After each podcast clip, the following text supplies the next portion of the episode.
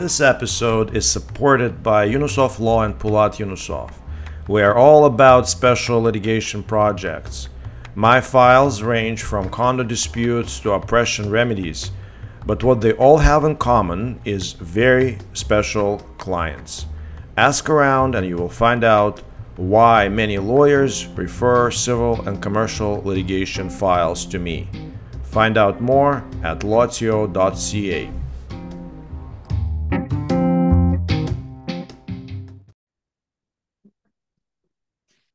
everyone. This is my great pleasure to welcome you to another episode of the Yunusov Question. And uh, today, my esteemed guest is Adam Goldenberg of McCarthy's Toronto. Hi, Adam. Pulat, thank you so much for having me. It's my great pleasure to have you. And I can't wait to go through my questions. I can't wait to go through your life story. I think it's a very different life story. You know what? I want to start with something uh, uh, uh, unusual. I don't usually start started that way. I want to share my screen, and I I want to show. Um, sorry, I want to show um, the Google search that I did for your name. and and you know what? Google thinks that you're a writer. Can you see this? Yeah that's fake news. I guess i have i guess to be fair anyone who does advocacy particularly a lot of appeals is a writer. I'm a professional writer. I just also get to get to talk for a living as well.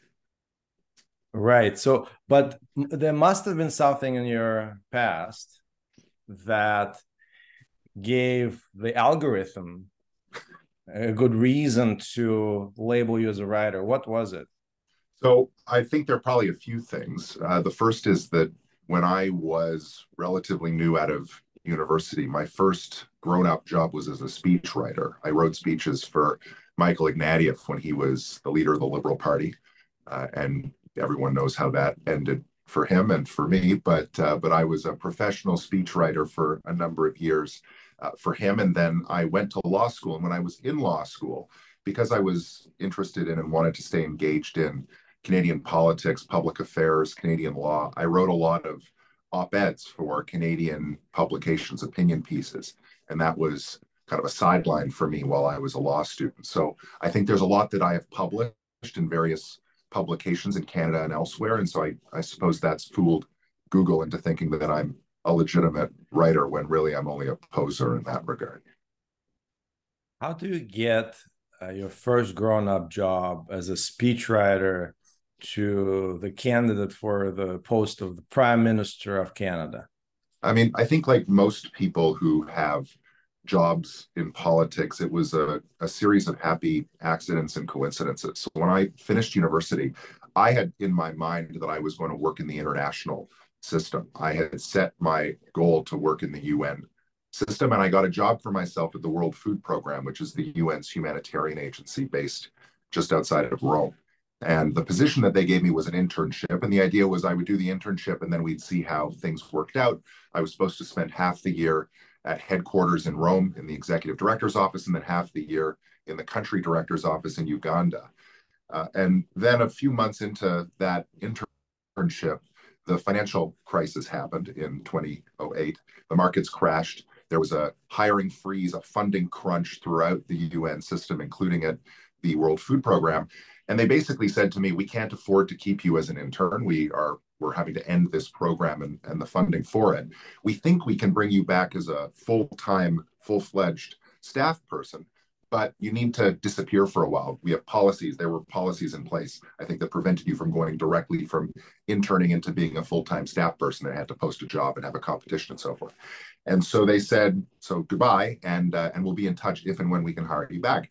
So I was without a job. I moved back home to Vancouver, uh, which is where I grew up and where my parents still live, and went to went to sleep in my childhood bedroom. And no sooner did I step off the plane in September of 2008 that uh, Prime Minister Harper dropped the writ and called the 2008 federal election. And I'd always been interested in politics. I had been peripherally involved as a young liberal when I was in high school.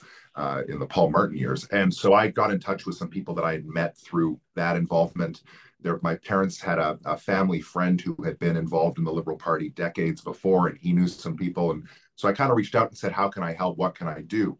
And because I had written for the school newspaper in undergrad and had, I guess, some demonstrated writing ability that they could verify from that, uh, I got a call from the campaign chair saying, We need somebody in the Vancouver headquarters for the British Columbia campaign to help us write press releases and things for the for the British Columbia arm of the federal Liberal campaign. And so I took that on. They it was a volunteer job. Uh, I was I was waiting for the UN to call me back, and then the Liberals lost, and Stéphane Dion said he was going to resign, and there was going to be a leadership race, and then all of a sudden, people that I knew from that campaign were working on leadership races, and some of them working for Ignatieff, and I called them up, and I ended up volunteering for Mr. Ignatieff's leadership campaign, and then he became the leader rather suddenly. You may recall in 2008, there was a coalition uh, proposal that did not go so well. Mr. Dion resigned more precipitously than he was expected to. The other leadership contenders dropped out. Mr. Ignatieff was uh, became the interim leader on a vote of the of the Liberal caucus, and all of a sudden, I'm working for the leader of the opposition, and and the UN eventually did call and I had to tell them that I've got a, a more interesting offer. I, I, couldn't bring myself to leave the excitement of that. You remember 2008, 2009, Michael and the and the Liberals were leading by quite a lot in the polls. And so I thought, shoot, I'm going to work for the Prime Minister of Canada. Well, it didn't work out that way, but uh, but having having stumbled into that opportunity, eventually someone offered me the chance to take a crack at one of Mr. Ignatieff's speeches. We got on well. Uh, I read almost every word he had ever written, which was an undertaking because he had he's a real writer, uh, and got a knack for his style, and he liked working with me, and so we had that that principal speechwriter relationship for about three years, right up until the time uh, the Liberal campaign went down in flames in May of 2011. Do you still keep in touch with Michael?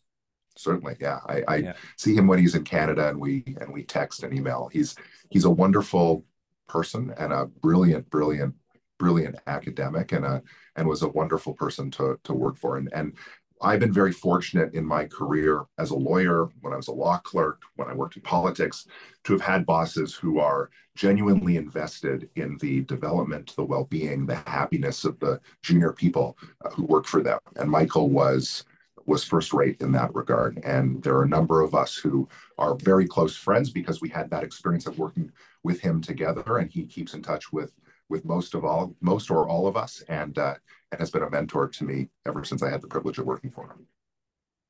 You know, two common threads between your answer just now and the other interviews that I did, the 2008 financial crisis. You know how many people said the exact same words. The 2008 financial crisis happened, and then totally.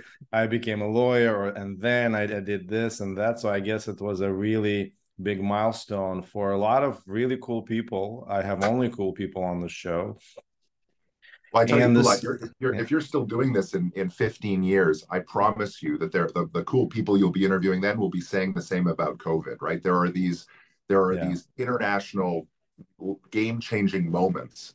There's the for the generation of lawyers ahead of me, a lot of them have stories about the tech bubble bursting in the early 2000s and how that affected their lives and their careers. So uh, yeah. it's not surprising to me, and certainly the financial crisis was the first big turning point for me.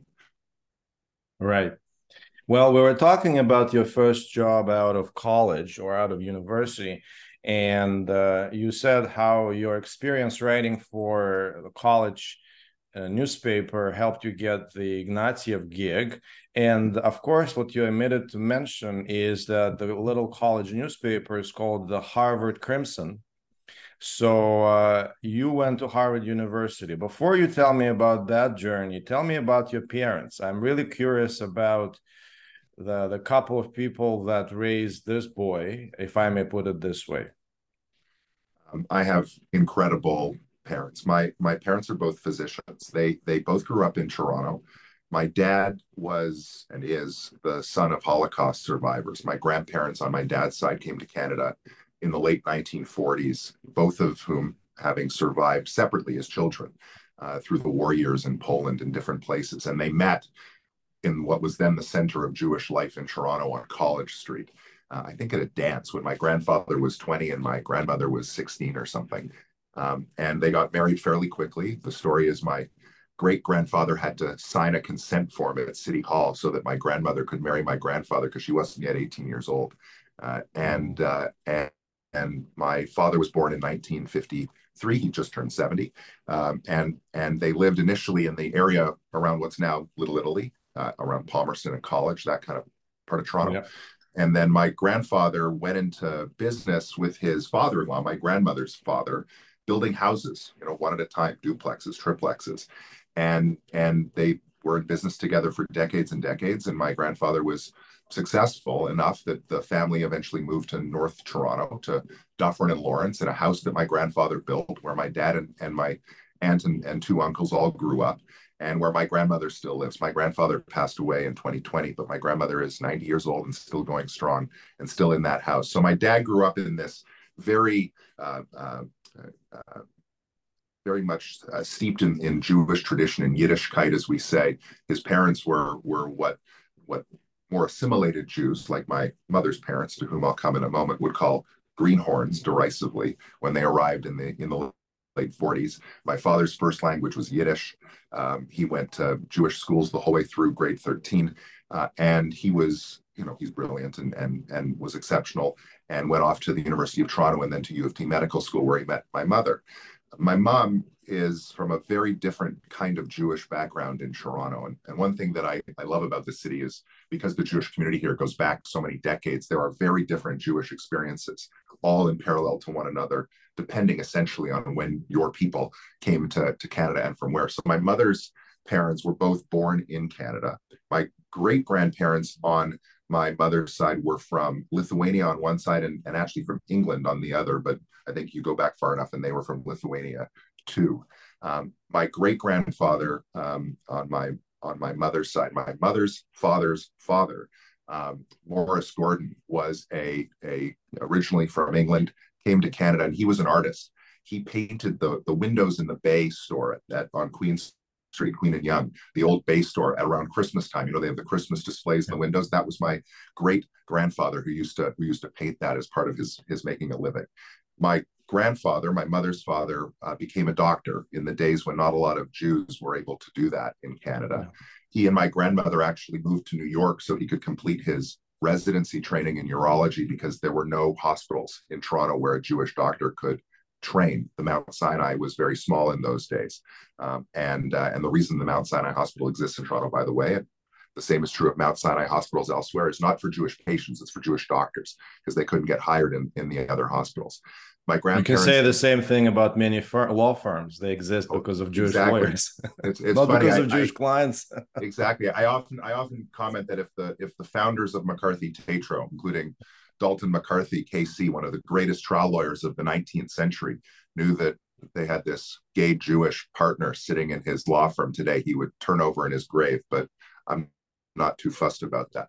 Um, in any event, my my grandfather was a was a surgeon. He was a urologist. My grandmother, um, her family, my, my mother's mother, her family grew up, uh, or rather, she grew up on College Street, that same neighborhood in Toronto, where which was the hub of the Jewish community. They had a dry goods store, uh, and those don't really exist anymore, but it was kind of a combination of a hardware store, but you could buy clothing and things, and was called Gottlieb's Dry Goods.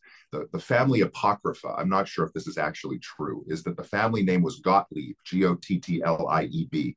But when it came time to electrify the sign outside of the dry goods store, the sign company charged by the letter. And so they dropped one of the T's and the E, and the name became Gotlib. I have no idea if that's true or not, but it's the story we tell of the family. So my my grandmother Dorothy Gottlieb married Sidney Gordon, and uh, and they had six children, of whom my mother uh, was one. And they grew up in Forest Hill. I mean, my grand in those days, uh, a family with a single income as a physician could buy a house in Forest Hill. Can't do that anymore.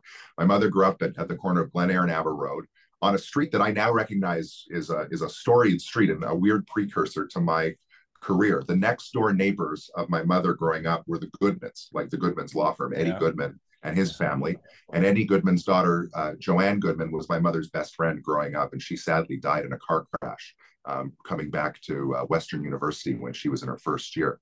Um, but but the Goodmans were right next door, and then next to the Goodmans were the Myerses. The uh, one of your other former guests, Justice Fred Myers, grew up two doors down from my from my mom. Um, and uh, there were three Myers. I asked him about I asked him about where he grew up, and he said on on uh, on the show on Glen he. Said, so, so, yeah, he, yeah, he so did. Were, he did say Forest Hill. Yeah, exactly. So they were they were two doors down, um, and then across the street was uh, were the Robinettes, uh, including JJ or John Robinette, who was uh, you know is, is at least we talk about him McCarthy's this way as the greatest trial lawyer of the 20th century in Canada, uh, and uh, and he was was had a storied career in litigation, including for many decades in McCarthy's, and his office was actually 20 feet that way. Um, uh, and, and he was Mr. Robinette across the road. And ironically, his son uh, or nephew became a urologist, which is what my grandfather was and what my father is. Anyway, I'm, I'm getting I'm getting distracted. So my parents meet in medical school at the University of Toronto. Um, they moved to Vancouver because that's where they could uh, both get residencies. And that's where I was born about 10 years later. They waited to have kids. I was 10 years later. My brother followed two years later and they are extraordinary people. My dad is a urologist. He's a, a, urologic surgeon. He's now retired from surgery and from clinical practice, but for decades, he was one of the leading prostate cancer surgeons in the country. He's the chair of the Canadian Men's Health Foundation um, and, and has had a research career that has been incredibly impressive and, and significant. My mother is a radiologist who specializes in breast mammography, screening mammography for breast cancer.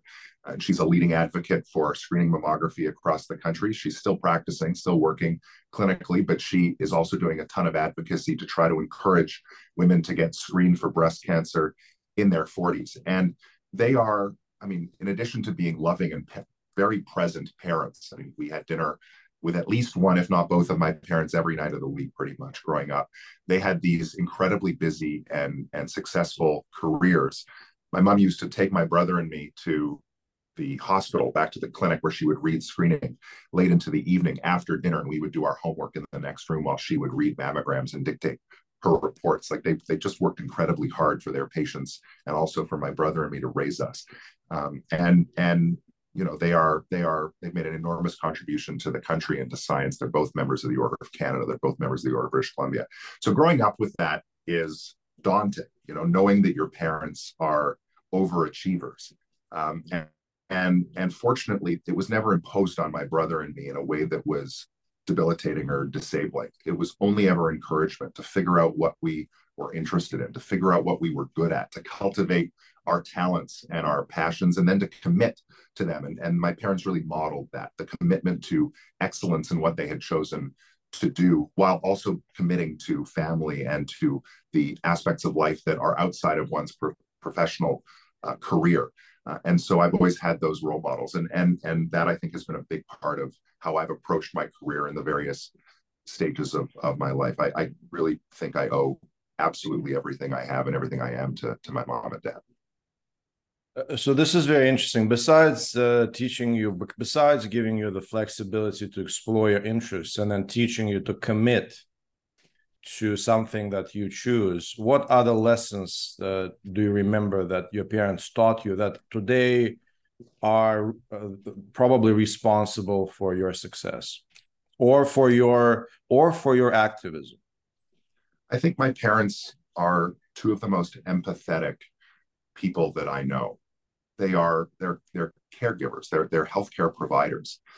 They have always and i've always seen this care deeply about their patients and understood that it's not just their own care that can make a positive difference in the lives of the people to whom they provide medical care but also broader factors how we message or convey messages to one another in society about healthcare about preventative health about screening for various cancers and and and the ones that my parents have worked on in particular. They've been institution builders. My parents, you know, my mother uh, helped to create the, the, the breast screening center, the leading breast screening center in Vancouver. My father built the prostate center at Vancouver uh, General Hospital. They, they, they have been builders through my, my whole life. And, and all of it has been motivated by a desire to leave the world, to leave the community better than they found it, and that was contagious to my to my brother. My brother, by the way, is now a surgeon.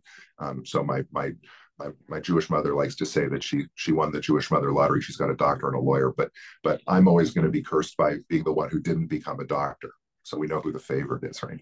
Um, but uh, but I think what I see in my brother um, and what I hear from the people he works with is his patients love him. He has incredible bedside manner because we learn from our parents this empathy, this ability to listen, this the importance of recognizing the people around us the people whom we serve. And in my career as a litigator, I mean, often, you know, when we're fighting in a commercial dispute about about money or something, that can sometimes seem to take a second a second chair to the, the real priorities and the client's priorities.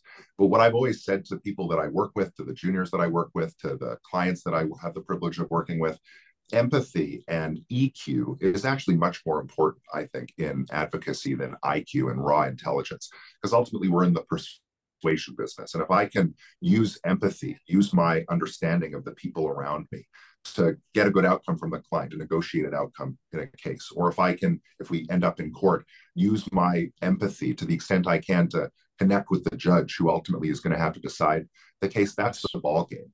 And and I think we we we learn that as lawyers from experience and practice. And I had the the privilege and the very good fortune of having grown up with people who really model that in their careers and and and from whom I learned that at a, at a young age.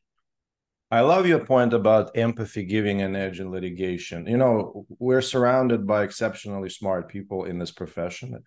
And I'm sure that uh, most of the lawyers that you oppose are extremely intelligent. So empathy does seem like a really cool edge that uh, not necessarily all lawyers really have. And in fact, I would say the contrary, right? It's one of those issues in the profession that empathy is a problem. But um, by a certain point in your career, also understand that raw intelligence is not enough. You need to be able to uh, identify the justice of the case or the equities of the case. You need to be able to uh, come up with a narrative that makes the judge feel something strongly. And I think this is where your excellent point about empathy is really valuable. And, uh, you know, unfortunately, I learned that only much later in my career, and uh, I overemphasized intelligence, maybe because I don't have enough of it. Uh, yeah, but sure. uh, but uh, your point about empathy really um, strikes a chord with me very much. So thank you so much for it. You know, um, I wanted to talk about uh, something else. You uh, went to a foreign law school. You never had a Canadian law school experience and uh, and then you ended up clerking for judges.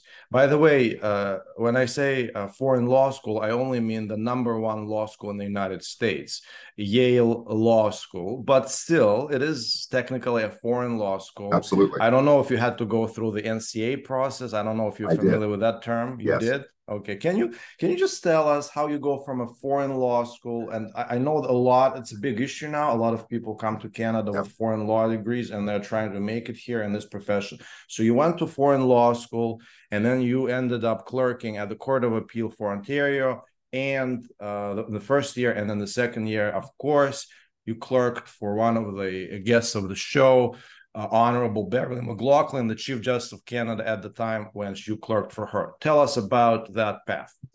Sure. So I really struggled with whether to leave Canada to go to law school. As you mentioned, I'd gone to university to undergrad in the US. And so I'd had that experience outside the country.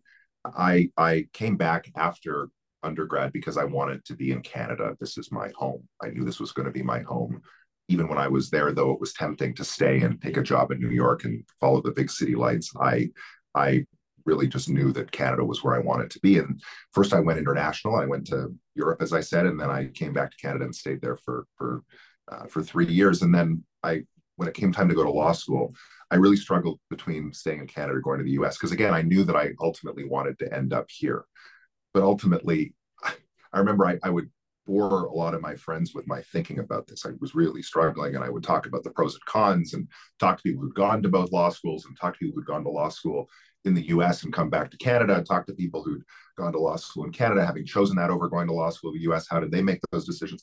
Finally, a, a friend of mine, we're at a bar, and, and he's been thinking, or rather hearing me talk about this for months and months. And he looks at me and he says, Dude, you got into Yale Law School. Just go to Yale Law School. And ultimately, that's why I went. Like it, it, it, it is a phenomenal institution, and to have had the opportunity to go there, to have gotten in, is like winning the lottery. I, I cannot tell you what it was that put me over the line when so many other people who are a lot smarter than I am and a lot more accomplished than I am we're not going to talk about your LSAT scores. it, uh, in fact, yeah, I, I that's frowned you, upon in the legal community. I know, but I, am not going to get into the numbers. But I promise you, it wasn't my LSAT score. Um, and and in any event, I got that opportunity and I and I pursued it. But I knew that I wanted to come back to Canada. And and the same thing that happened in undergrad happened in law school. You know, you're there, you're surrounded by most of the American classmates, and you are you're kind of infected with their enthusiasm for what it means to be successful in the US. And you inter- I interviewed at law firms in New York. I thought about staying in, in, in that country. But when I was choosing a second year summer job, having interviewed in New York and then interviewed in Toronto as well, um, I chose to come back to Canada. I, I, chose the, the summer gig, not at McCarthy's at Lenczner Slaght, uh, over uh, over going to one of the, the firms in New York that had that had offered me a job, and that then led to okay, if I'm going to be in Canada, let me figure out how to how to do that and how to sorry who interviewed you at Lenczner's that summer? Oh gosh. Or I for that summer? This is over a decade ago now so i'm yeah. i don't remember. I recall that that in those days they would do these kind of interviews where they would gang up on you. I remember sitting in a room and there would be there were like a dozen Lenczner's lawyers who would come in and they would filter in and out and just pepper you with questions and it was not a very friendly experience. I think they're a lot friendlier now. I distinctly remember Matt Sammon, who is who is a phenomenal lawyer uh, and has been at Lenczner's for many many years, peppering me with questions about why I hadn't mooted. Why should we hire you at a litigation boutique when you haven't done any mooting in law school? Mooting's a big deal in Canada. It's not a thing that people get really into in the same way in the US. I don't remember what my answer was, but I have a distinct memory of of Matt coming at me about that gap in my resume. Um, and uh, and I chose to go work there um, and made a different choice later and and came to McCarthy's. But but I, I having gone through the, the mayhem of the interview week in Toronto Bay Street, somehow that convinced me that Toronto was where I wanted to be. And so then I had to figure out, okay, how do I get credentialed here? I think it's actually a very good thing and an important thing that the process I went through and that anyone who goes to Yale or Harvard or whatever, Oxford, goes through is the same process that someone would go through from any other law school in any other country that isn't Canada around the world. You don't get any special treatment, nor should you. Uh, so I went through the NCA process. I wrote those exams, but the difficulty that it, that you often have, that people often have as internationally trained lawyers, is that law firms and lawyers can't take you on as an articling student when you don't have your certificate of qualification from the NCA, the National Committee on Accreditation you need to first finish your exams, then you get that certificate, then you can get into the licensing program with the Law Society, and, that's when you can be an articling student. The way around that, I figured from people who had done this before, is that you go to the courts. The, the Court of Appeal is not constrained by that in the nice. same way. And I could be hired as a law clerk, which I was, and I was and, and all of the other law clerks were formally articling throughout their artic their clerkship year. I at the Court of Appeal was was just a law clerk. I wasn't formally an articling student. I wrote my NCA exams during that year while clerking. Then when I got my certificate of qualification, I took that to the Law Society. They gave me my admission to the licensing program. And then I applied for what's called an abridgment of articles, which essentially recognizes the work that I had done as a law clerk to to fulfill the articling requirements. So retroactively, the clerkship, which for everyone else was counting as articling at the time, counted as my articles. So I was called to the bar rather than in June of the year after I finished law school, in September of the year after I finished law school, but otherwise was on the same schedule as uh, as the folks that I'd worked with. And I, I actually didn't go directly from the Court of Appeal to the Supreme Court. I, I wasn't sure that I wanted to clerk twice and I wanted to try it out first to see if I liked it, and I loved it. So when I was at the Court of Appeal, that's when I applied uh, to clerk at the Supreme Court of Canada, and was was very very fortunate to get the position uh, as Chief Justice McLachlin's law clerk for the following year. And so it was after the Court of Appeal that I joined McCarthy's as an associate. I was here for a year, and then I left on a leave of absence to do clerkship number two, returned to McCarthy's after that, and I've been here ever since. Did you clerk for Beverley McLachlin in her final year on the court? Uh, I yes, her last full year. There was another group of clerks that came in for her last couple of months, um, but her last full year on the court was was my year clerking for her. What was her last year on the court like from your uh, perspective? She, I mean, Beverley McLachlin is a is an exceptional Canadian. She is a brilliant, brilliant person, and it was the honor and privilege of a lifetime to work with her, to learn from her, to work on cases with her. She, in at that stage in her career, and I think throughout her time as Chief Justice, commanded enormous respect on the court by virtue of her intellectual firepower, her unbelievable work ethic, her collegiality. You talk about empathy. I mean, I mean, Beverley has that in spades in a way that that many judges do not, particularly those who have been appellate judges for a long time. You kind of get disconnected from the people and the facts and, and can get wrapped up in the law sometimes. That never happened to her. She was incredibly down to earth, incredibly invested in, in the facts of the cases and in the real world implications of the legal principles that they were mm-hmm. deciding. And she had an ability to move her colleagues on issues that was really impressive. She was also committed behind the scenes to ensuring the collegiality of the court, to ensuring that the court's judgments, whether there was going to be one judgment or multiple judgments, provided clear guidance to the lower courts. And so I got to see a lot of that behind the scenes diplomacy that happens on an apex court and still happens on, on the Supreme Court of Canada, I'm sure. Um, but when I clerked for her, she had been doing this for so long and so much longer than everybody else that that she really commanded authority and respect in a way that that would be very that would be very difficult to replicate. Uh, although I'm sure our current Chief Justice is is no less uh, impactful in his discussions with his colleagues and in moving the court to the positions that ultimately it takes.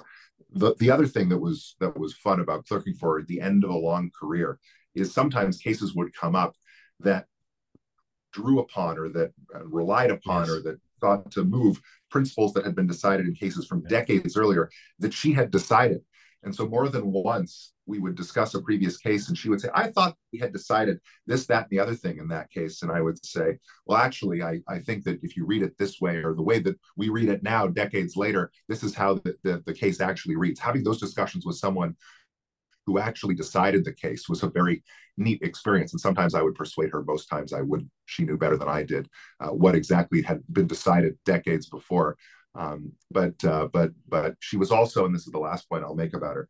She was also a, a, a an appellate judge, a Supreme Court judge, really of the old school. Like I, she would do her own drafting, uh, everything. You know, every word that comes out under her her name is a word that Beverley McLachlin has written. I might have contributed, her clockworks might have contributed in different ways to shaping her thinking or giving her the the, the grist for the mill of her decision making. But she is a, an exceptional writer, and you can tell when you read her decisions that they're in her voice. Excuse me, in her voice. Um, she would uh, uh, I remember once walk, she called me down to her office to talk about a case, and I walked in and I found her sitting at her computer. I, I, don't think I'm giving away anything here that I shouldn't be. I found her sitting at her computer with a copy, a paper copy, a bound copy of the Supreme Court reports in her lap, transcribing a paragraph from a previous decision into a draft judgment, like by hand, one word at a time, looking down, looking up. And I kind of said to her, you know, Chief, you know, we've got like Westlaw now and CanLII. You can cut and paste and don't have to type it word for word. But she had her process, and that's how she got these principles into her mind and how she thought through problems. And just to work with somebody who had who had that much of a hands-on approach, who was that invested in each and every case, I think can't help but affect the way that you approach your own work as counsel once you get out of clerking and, and into practice. Uh, well, with her manual or automated, she definitely got the job done regardless of the pro- process, uh, everybody, of course, is a big fan. And uh, I uh, I've been fortunate to interview her uh, on the show, and I think everybody should watch or listen to that interview because I think it's one of the best. So, of course, with a resume like this, we're now arriving at uh, your employment. Uh, I guess your first big employment uh, stage. I think McCarthy's must have rolled a red carpet for you. How did that work? I, I wouldn't go that far. I mean, I when I was at the Court of Appeal, I I interviewed at a number of firms uh, around the city, and I, I am not saying anything to you that I haven't said to students who interview. McCarthy's was my backup option, and I they all know this. I turned McCarthy's down as a summer student to go to Lenczner Slaght, and I applied to a bunch of mostly smaller firms because I thought oh, I want to be in a boutique. and I applied to McCarthy's as a backup because I knew they had a big litigation department. I figured I've got a good chance of getting hired there. They like hiring clerks. They like hiring uh, people who are really keen on litigation. And so, you know, I, I, threw them into the mix just so that I would have an extra option. I hoped, which was a bit arrogant in hindsight. I, I there are lots of clerks that apply to our firm whom we don't hire, and I very well could have ended up being one of them. Um, but during that process of interviewing at the smaller firms and at McCarthy's, that kind of climbed up my list from the back backup option to being my number one choice. And I, I came to the realization that being in a full service large firm yeah. environment would give me a platform that I would be able to use to do not just the litigation work that I wanted to do, but also the broader community work, the broader public policy related work that was really important to me. I remember a conversation I had with uh, with the then CEO of our firm, Marc Andre Blanchard, who subsequently was Canada's ambassador to the United Nations and now works at the de dépôt as a senior executive in Quebec. And Marc Andre said to me um, as I was interviewing, he said, "Look, if you if what you want is to be a preeminent litigator in Toronto, you will do that here. We will we will give you the tools to to to become that." But so will other firms. And I don't want to pretend, he said, that this is the only place where you could aspire to that and, and seek to become that. But what we will give you that other firms can't is a national platform where we will empower you, even as a junior lawyer, to pursue the causes, the pro bono work, the public interest advocacy, the, the work that is only tangentially related to the practice of law that will allow you to build not just a national practice as a litigator working on interesting cases all across the country, but also allow you to contribute to communities that you care about, contribute to the country in a way that that other firms might not be as good at empowering their junior people to do. They made that commitment to me, and we make that commitment to our junior people today. And the firm has very much lived up to that promise. And that's why I've stayed here so happily. You mentioned earlier, I get to work on interesting cases all over the country and and I do. I get to work on cases across the country that are interesting and important that we don't get paid for. And I have the resources of a national firm that I can bring to bear on those issues. And and we have the privilege because we have such a strong bench, such a strong litigation team here of being trusted by leading Canadian organizations and institutions with their most important litigation. And we get to work on the most interesting, high value, high stakes cases at all levels of court in all jurisdictions. And I've been very privileged from the very start of my career to be part of that, to get those opportunities uh, right from from when I started as a first year associate. And you have Sarit Batner and uh, Geoff Hall.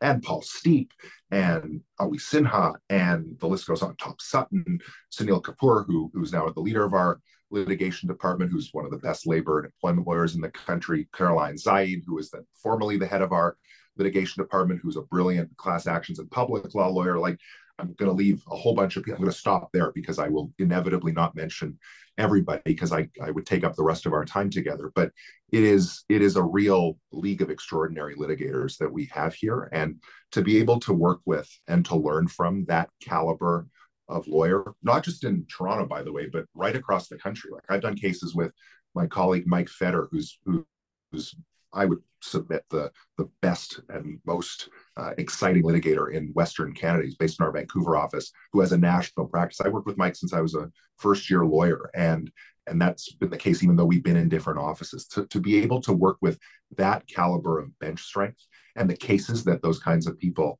attract has been exceptional. The, the person who probably had the greatest impact on me as a junior lawyer um, was a, a, guy called Neil Finkelstein, who who sadly died um, way, way too young a number of years ago. Um, but Neil was one of the big shots at McCarthy's when I joined the firm. He had been in a number of different places, including the Davies firm, the Blake's firm. Um, he worked in government and he was a scholar of constitutional law and of public law. He did interesting regulatory cases, he did huge commercial cases, he did class actions. But above all, Neil had this absolute joy in what he did. He, he was to the practice of law what I had seen in my parents in relation to the practice of medicine. He used to say he bounced out of bed every morning because he loved the work that he got to do. And that's infectious. And, and I, I, I wish that every junior lawyer should have somebody in their career, in their early years, who shows them the joy that you can have doing the work that we get to do because you can carry with that. I carry that energy, that inspiration from Neil throughout everything that I do in every case that I do, and I will for my entire practice. If, if you look behind me on the on the bookshelf, there's some figurines up there.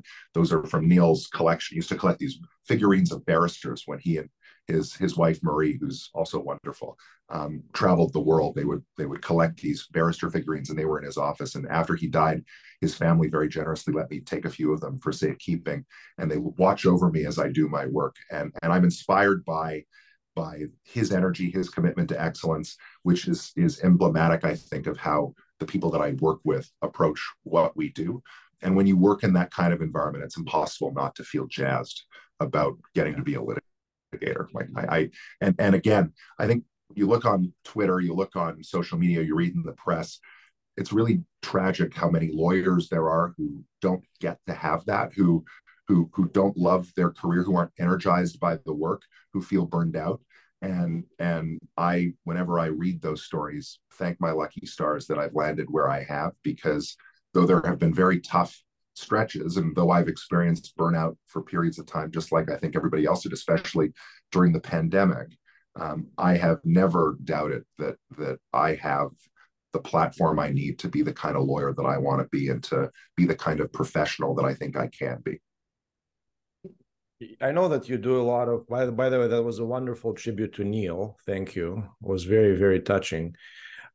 I know that you do a lot of commercial cases. Your bread and butter practice is commercial litigation. You did uh, the famous case on the duty of honest contractual performance uh, that we may, may be able to talk about later. But I want to ask you something despite this, despite being a commercial litigator, is it fair to say that you live for arguing constitutional cases in the Supreme Court? Um, I don't know that I'd say I live for it. I, I, think that is one of the most exciting things I, I get to do. Uh, my practice, as you say, is built around commercial litigation, but public law has always been a huge feature of it, a huge component of it. That comes from Neil. Um, that was that was his practice, commercial litigation and public law, and I've I've aspired to replicate as much of that as I can.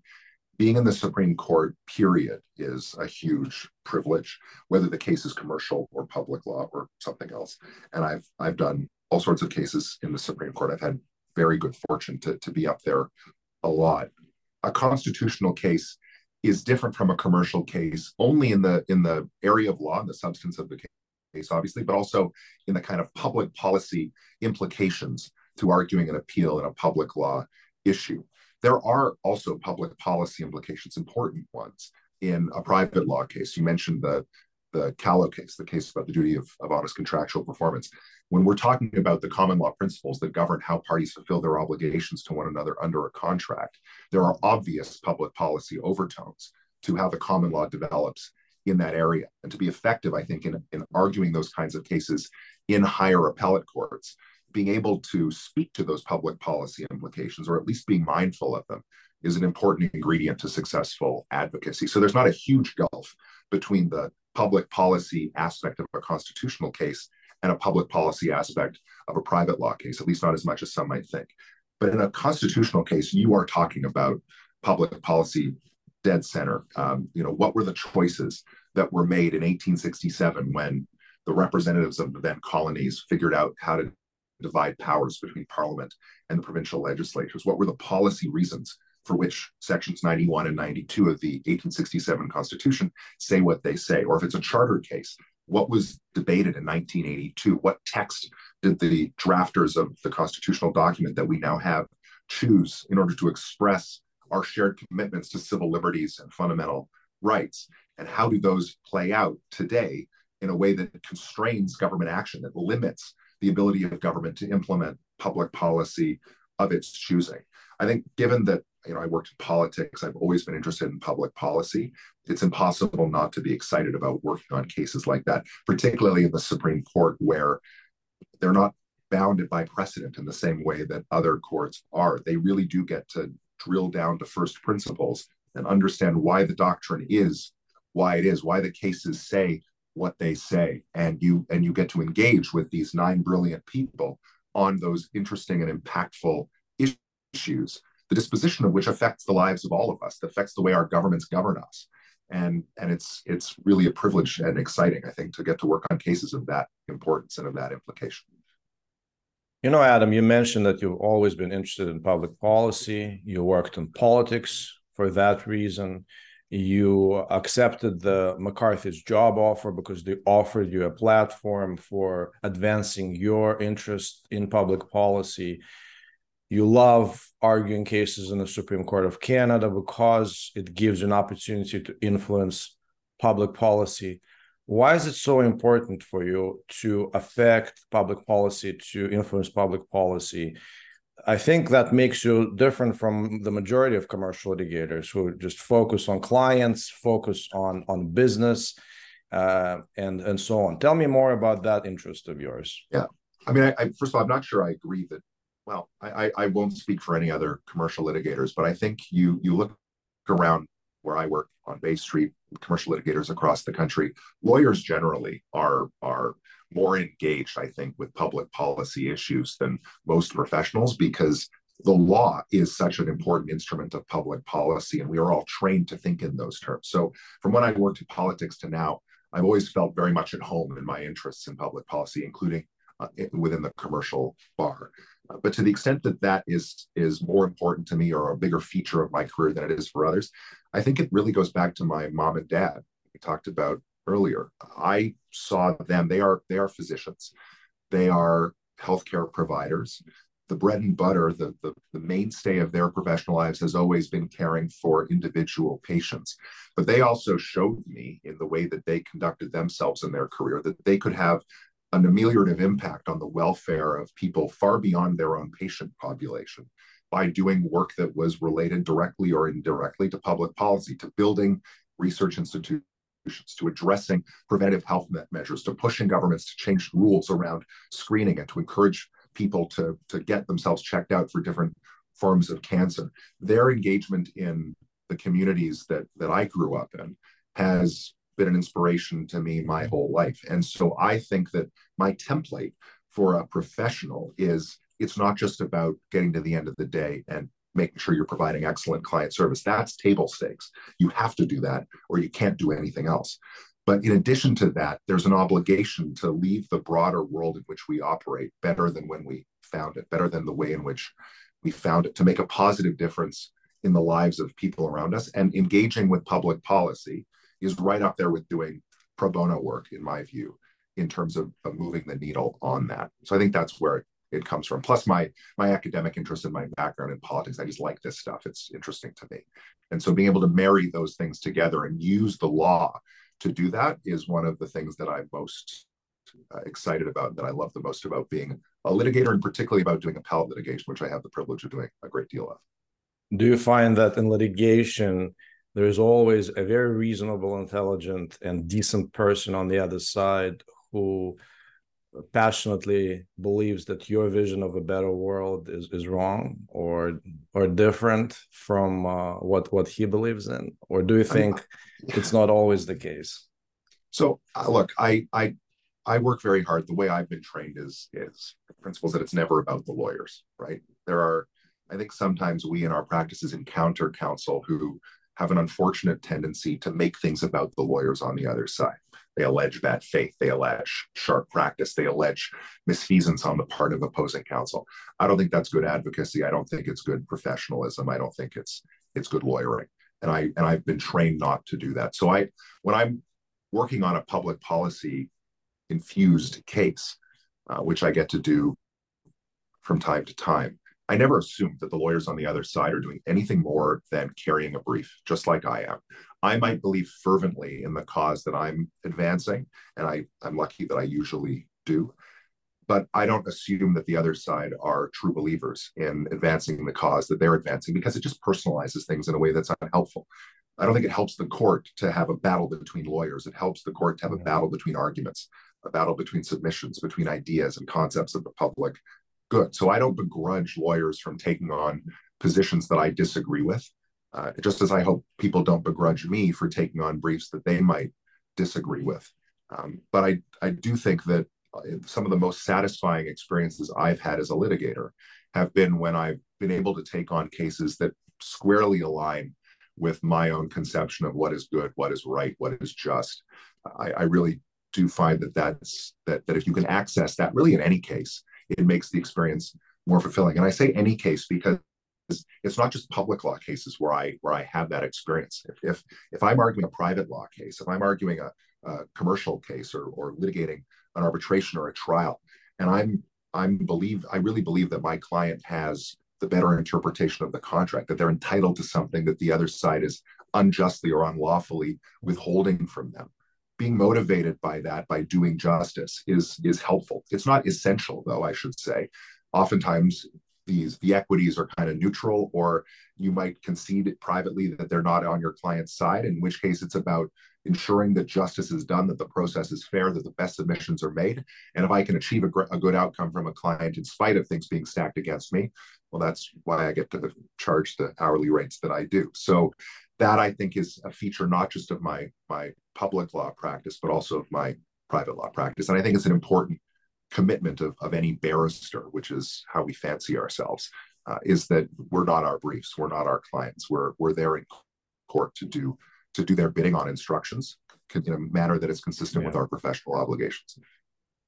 I understand. You know, Adam, you are one of those guests who make me question the one hour format that I chose for the show because with you in particular, I feel like a, a, much better conversation would take two, three, four hours, and where we know some people uh, on the internet who do long form um discussions like that uh yeah. like, you're, you're calling me long, you're calling me long-winded Pulat. I, I know no. i can read between the lines of that comment I, i'm i'm calling you deep and uh, responsive and uh you can't say that about everyone. So unfortunately the one hour format that i chose uh, is pushing us to the limit is pushing us against the wall. I i still have so many questions but who knows? Maybe we'll do a part two in the future if you like the part one. But uh, right thank you.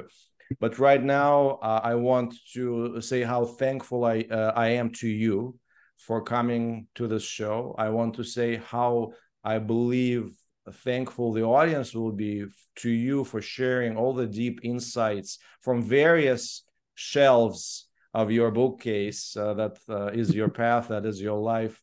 And uh, we're all very thankful to you. And i can't wait to post this interview and to listen to this interview myself all over again. Thank you so much adam. Thank you Pulat. it's been a pleasure thank you